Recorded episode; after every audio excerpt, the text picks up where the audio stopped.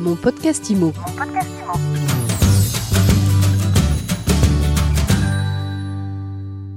Comment mettre toutes les chances de votre côté pour décrocher votre crédit immobilier? Eh bien, on en parle tout de suite avec Ludovic Usieux. Ludovic, bonjour. Bonjour. Alors, vous êtes le fondateur d'Artemis Courtage. Comment se présente 2021 pour les emprunteurs? Paradoxalement, euh, c'est une année qui se présente plutôt bien par rapport à tout ce qu'on a pu lire, entendre euh, euh, ou voir. c'est une année qui se présente bien pour, deux raisons. La première, c'est que les, les banques ont parlé, en tout cas les premières banques ont parlé en ce début d'année 2021. Et pour toutes celles qui ont parlé, que ce soit des banques nationales ou régionales, elles ont toutes communiqué des barèmes de taux euh, qui sont euh, bah, plutôt orientés euh, à la baisse, entre moins 0,10 et moins 0,15% selon les banques et selon les, durées. donc on est en train de retrouver petit à petit, on n'en est pas loin maintenant, les niveaux de taux historiquement bas qui étaient ceux avant le premier confinement en, en mars 2020. Euh, donc euh, il y avait une hausse un peu spectaculaire au moment où on ne savait pas trop où on allait, combien de temps le confinement allait durer, et à un moment où les taux obligataires avaient beaucoup augmenté, euh, il y avait une hausse assez spectaculaire des taux de crédit. Tout ça est résorbé quasiment derrière nous et on a rattrapé ces taux historiquement bas qui vous permettent d'emprunter aujourd'hui sur toutes les durées jusqu'à 20 ans compris en dessous de 1% taux fixe. Bon, alors ça c'est la théorie, mais en pratique, c'est de plus en plus c'est compliqué de montrer pas de blanche aujourd'hui et par exemple de décrocher un crédit sans apport personnel. Ça, c'est plus possible du tout. Vous avez raison. Il y a, une bonne une bonne nouvelle, c'est l'orientation des taux. Euh, donc on peut emprunter à bon compte. Encore faut-il pouvoir emprunter. Le, Haut Conseil du secteur financier avait euh, recommandé aux banques il y a un peu plus d'un an maintenant euh, de limiter l'endettement des ménages à 33% et, de ne pas de ne pas octroyer de prêts sur des durées supérieures à 25 ans. Ça, a eu pour conséquence un nombre de refus de dossiers en 2020 qui a été plus important que, que ce qu'on a constaté sur les années précédentes. Euh, et, donc, euh, les conséquences directes, ça a été effectivement que les primo-accédants ou les primo-investisseurs se sont retrouvés dans, des situations un petit peu plus compliquées euh, parce qu'il faut vraiment rentrer dans ce tiers d'endettement euh, quand on fait le rapport euh, des charges sur les revenus et ne pas dépasser 25 ans. Cela étant, une fois que je vous ai dit ça, il y a eu, euh, et c'est aussi une bonne nouvelle euh, qui va compter en 2021, il y a eu un assouplissement. Le HTSF est revenu sur ses recommandations, en tout cas les a assouplis en fin d'année, au mois de décembre 2020, euh, en permettant aux ménages qui veulent accéder au crédit non plus s'endater à 33% mais à 35%, et, et, et leur permet aussi euh, quand, elle, quand ces ménages envisagent euh, un achat dans, dans le neuf ou une construction, euh, de pouvoir sortir la période de différé de, du crédit de telle sorte qu'on peut aller maintenant jusqu'à 27 ans en durée totale de crédit, 25 ans d'amortissement et 2 ans de différé.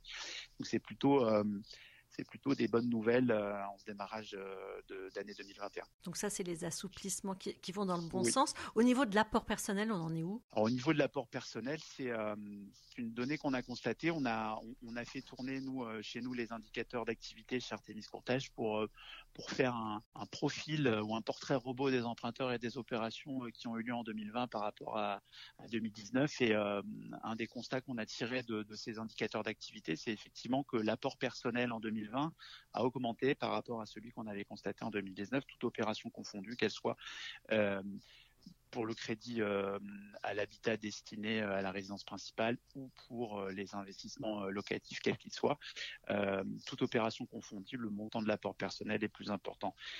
Je vous dis ça parce que jusqu'à la fin de l'année 2019, il était euh, possible, en argumentant assez sérieusement, mais en tout cas, il était possible quasiment dans toutes les banques de les faire intervenir euh, au-delà de 100%, au-delà de la valeur du bien qu'on envisageait, de telle sorte que les banques étaient en mesure de financer les éventuels frais de notaire, les éventuels frais d'agence, les éventuels travaux, euh, en expliquant qu'il n'y avait pas de, de, saut de charge, que le dossier était de qualité, que les emprunteurs avaient une capacité d'épargne résiduelle euh, qui permettait de combler ce, ce, cet endettement au-delà de 100%.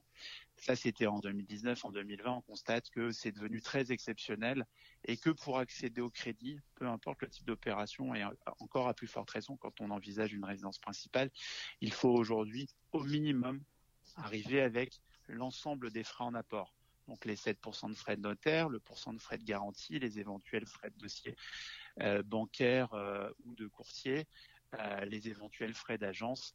ça nous donne un, montant d'apport au minimum de 10%. Et certaines banques demandent même à ce que cet apport soit un peu supérieur pour pouvoir accéder au crédit ou en tout cas pouvoir entrer dans un cycle de négociation favorable euh, et que vous puissiez obtenir euh, le meilleur taux de crédit, la meilleure assurance, euh, des exonérations de pénalités en cas de remboursement anticipé, etc., etc. Aujourd'hui, il faut plus qu'hier disposer d'un apport personnel quand on arrive au crédit. Cet apport personnel, de quoi il, peut être composé? Dans la majorité des cas, c'est euh, les efforts, euh, les efforts d'épargne qui ont été euh, consentis par les emprunteurs euh, dans les années précédant l'achat, avec bah, par exemple une première location post premier emploi où pendant 3, 4, 5 ans, on a eu un loyer euh, euh, modéré, entre guillemets, ou en tout cas qui, euh, qui, qui, est inférieur à ce que sera la mensualité de crédit quand on passera à l'achat, ce qui a permis de mettre un petit peu d'argent de côté tous les mois et de disposer au moment de, au moment de l'arrivée sur l'opération immobilière d'un apport équivalent à, aux 10% qui sont absolument nécessaires pour accéder au crédit. C'est la première forme. Et la seconde forme, qui est de plus en plus constatée, c'est l'entraide familiale sous forme de donation, où euh, il y a pas mal de, effectivement, de, c'est possible, hein, évidemment, euh, d'entraide générationnelle euh, de parents à enfants, de grands-parents à petits-enfants, même entre frères et sœurs. Euh, des, sommes qui sont euh, qui sont qui en pleine donation et qui constituent euh, sans aucun problème un apport personnel sur sur une opération de crédit immobilier. Donc on voit d'un côté il y a un assouplissement notamment avec les, mesures les nouvelles recommandations du HCSF. En contrepartie, les banques sont quand même un peu plus frileuses et se garantissent en demandant un apport personnel un peu plus élevé. Finalement, les primo-accédants, les jeunes sont écartés du marché aujourd'hui? On a pour espoir quand même qu'une des, conséquences directes de cet assouplissement, notamment du, taux de charge passant de 33% à 35% euh, des, des, charges sur les revenus de taux d'endettement euh, puisse resolvabiliser euh, un certain nombre de primo-accédants. Euh, et, ce qu'il faut savoir, c'est un petit peu technique, mais le HCSF a autorisé les banques à déroger euh, dans leur production de crédit, dans, tous les crédits qu'elles débloquent pour les ménages qui souhaitent emprunter, le HCSF a, octroyé un taux de flexibilité de 20% sur les volumes que les, banques vont décaisser pour que ces banques puissent aller, dans 20% des cas, au-delà des 35% de taux d'effort qu'elles demandent aux ménages. Et ce taux de flexibilité, il est, euh, particulièrement destiné à ces primo-excédents. Parce qu'évidemment, un taux de charge, c'est un rapport entre euh, une mensualité de crédit et des, revenus. Et quand on est primo-accédant, par définition, euh, c'est parce qu'on est jeune, on vient de rentrer dans le marché de l'emploi euh, et on a des revenus qui sont, comme l'apport d'ailleurs, qui sont en général plus faibles que quand on envisage un second achat ou un troisième achat. donc on, on, on dépasse parfois 35% la première année ou la deuxième année, puis après on fait sa carrière, on fait des gaps de salaire et on se retrouve avec un endettement tout à fait euh, euh, correct au bout de deux ans alors qu'on a emprunté sur 25. Mais comme, les banques regardent ce taux d'endettement à l'entrée, euh, eh bien le, HCSF a permis qu'on puisse déroger dans 20% des cas destinés à ces primo-excédents dans la majorité des dossiers euh, qu'on puisse effectivement déroger à ce, à taux d'effort pour resolvabiliser et, et réintroduire les primo-accédants comme premier maillon de la chaîne euh, du crédit immobilier et des transactions immobilières. Dernier conseil, Ludovic Usieux, qu'est-ce que vous recommandez à des, des candidats à l'acquisition aujourd'hui pour euh, présenter un dossier nickel chrome à leur courtier ou à leur banquier? Alors, plus que jamais, c'est un conseil qu'on donne à toute époque, mais, mais qui est encore plus vrai aujourd'hui ne l'était hier, de ne pas improviser euh, une opération aujourd'hui, une opération immobilière et à plus forte raison une opération de crédit immobilier.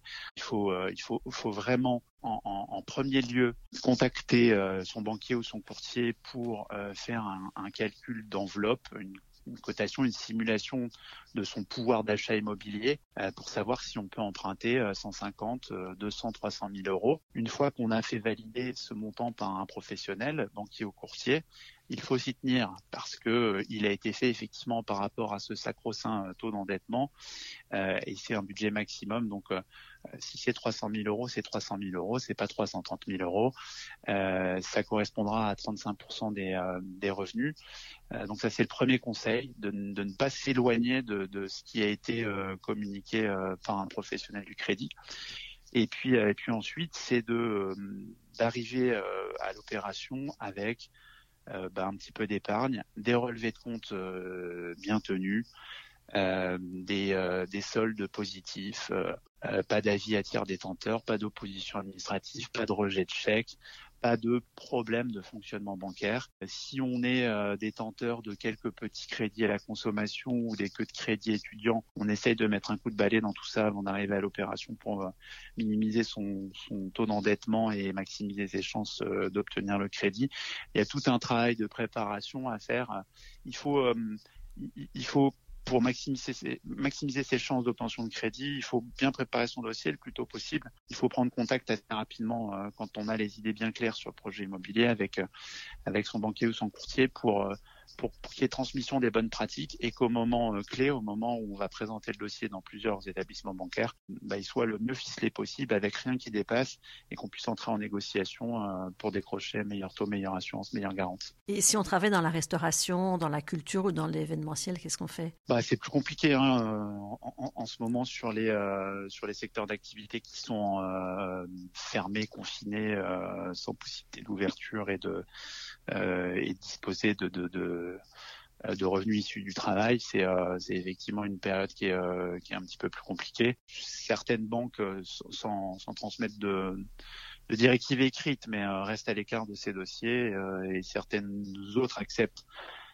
d'étudier ces dossiers, mais en, en, prenant en considération des revenus un peu pondérés pour pour imaginer que cette période de chômage partiel qui n'a pas vraiment de fin aujourd'hui au moment où on réalise cette interview, euh, qui a un retour à meilleure fortune euh, euh, pour pour la restauration ou de secteurs qui sont qui sont fortement impactés. Mais aujourd'hui, il y a effectivement une entre guillemets une perte de chance d'obtenir un crédit immobilier quand on sort un peu des sentiers battus, c'est-à-dire quand on n'est pas en CDI sur des secteurs d'activité peu ou moins touchés, c'est quand même plus simple que quand on est artisan, commerçant, à plus forte raison euh, dans, la, dans, dans, le café, hôtellerie, restauration, euh, marketing événementiel, euh, automobile, euh, aéronautique, des secteurs qu'on on entend être touchés tous les jours ou presque. c'est une difficulté supplémentaire dans dans l'obtention d'un crédit immobilier aujourd'hui. Merci beaucoup Ludovic Usieux. Je rappelle que vous êtes le fondateur d'Artemis Courtage. Mon podcast Mon podcast Imo.